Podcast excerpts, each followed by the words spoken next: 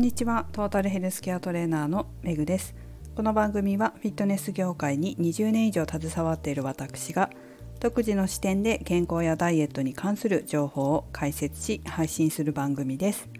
本日のテーマは自分で自分を病気にしないをお送りします。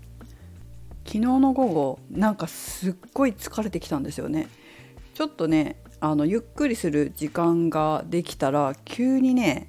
なんか疲れがやってきたっていう感じでなんかすっごいだるくなったんですよ、ま、夕方ぐらいかな。それでえーと、夜ご飯も作る気力がなくうちの旦那さんに鍋をね頼んでウーバーイーツじゃなくて出前館かな。で持ってきてもらったんですけどえっ、ー、と鍋もなので薬膳鍋にしてみたんですよ。あんまりこうこってりしたのとかも食べたくないしでもちょっと調子を整えられるようなものが食べたいなと思って薬膳鍋を頼んでもらって食べてで体がすごい温まってねポカポカしてきてで夜も10時ぐらいには寝ちゃったんですよね。で朝の4時ぐらいに一度目覚めてトイレに行ったんですけどその時になんか喉が痛いななんか熱っぽいかなって思ったんですよ。でよくこう口開けて寝たりすると乾燥するじゃないですか、まあ、それで喉痛くなるってことがよくあるからそれなのかなっても思ったんですけどここ結構こう分かれ目だなって思うんですよ。この時にあ喉が痛いなちょっと熱っぽいなって思った時の自分の思考で2つあるなって思ったんですね。で2つあるっていうのも昔だったらこう思っただろうなでも今はこうだなっていうのをふとね頭をよぎったんですよ。昔どういうふうに思ってたかというと、まあ、疲れがどっと出たってことは結構忙しかったわけですよね。忙しかったり、まあ、最近新しいことにチャレンジしているから結構緊張したりとかして精神的にも緊張する日が続いたり気を使ったりして意外とこう疲れてたんですよね心身ともに。なので昔だったら休みたいなって思ったと思うんですよ。疲れたし風邪でもひいて仕事休みたいなって思ってたと思うんですね。そうするとね近年流行っていた流行り病とかになったり風邪をひいたりして、えー、実際に体調を崩し仕事を休むという出来事を引き起こしてたと思います昔だったら。つまり自分から体調を崩すような思考をしていた。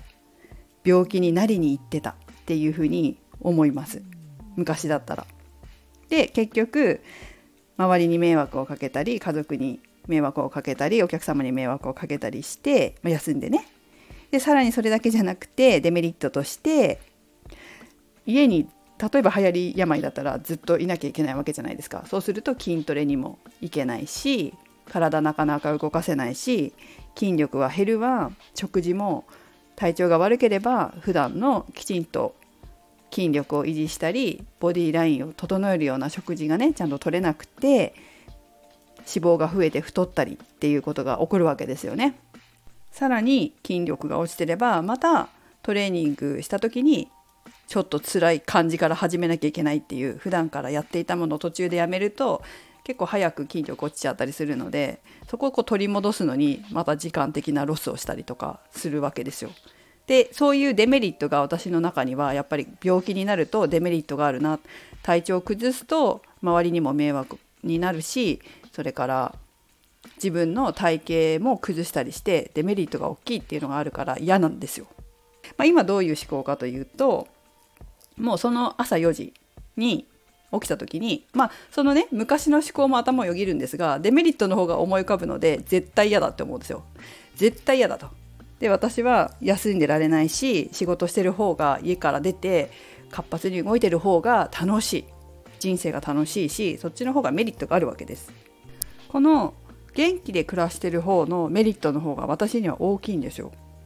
さっき言ったようなこう体調を崩すことによって体型が崩れるようなことって私にとってやっぱデメリットだし元気に毎日過ごしてる方が体型は崩れないし自分にとってこう何て言うのかな気持ちがいいじゃないですか何よりも。気持ちがいい体でいる方が私にとってのメリットが大きい。そっちの方がこう楽しいし嬉しいし体型をキープしている方が自分にとっても嬉しいことだしこういい気持ちでいられるからそっちの方が強いんですよ。なので自分の心の中でそっちの方がいいよねって、まあ、まあそれもちょっと若干修正するんですけどその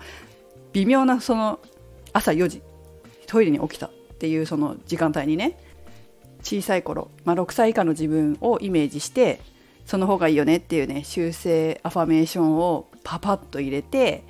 置くんです。そうすると朝元気に起きれてで今日ちゃんと朝早めに起きておなんかいいないい感じだなシャワーバーって浴びてそしてちゃんと朝ごはん食べて家事をやって筋トレ行ってそこから仕事に来ました。やっぱ気持ちいいですよね。やっぱり気持ちいい。元気な方が、まあ、だからこういうこっちの方がいいっていうメリットが強くなるし強くなるように意識を変えたんだけど、まあ、おかげさまで元気に朝っぱらから筋トレをバッチリして、えー、出勤して今こうやって話をしています。皆さんはいかがでしょうか？こういうこう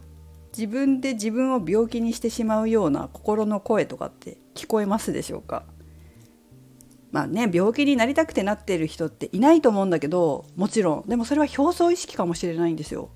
無意識の中にはこういうね私の昔の私みたいな病気になると楽だなとか休みたいなっていう心の声があるかもしれないんですよね。是非そういう自分の声に気づいてみるところからやってみたらいかがでしょうか。私なんかほんと一番最初気づいた時トイレの中に入っててね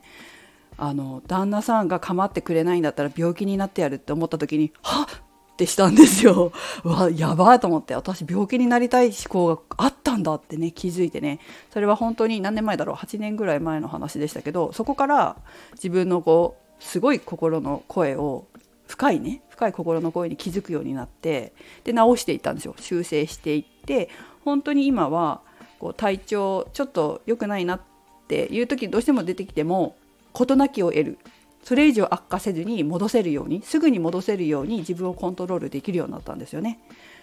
皆さんもぜひ自分の小さな小さなかすかな心の声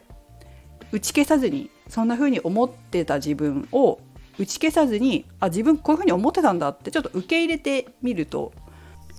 実はそんな大変じゃなくて楽になるかもしれません。で楽になって直したいなと思ったら、まあ、直すように潜在意識をこう変えていけばいいので是非まずは自分の本音の本音心の声に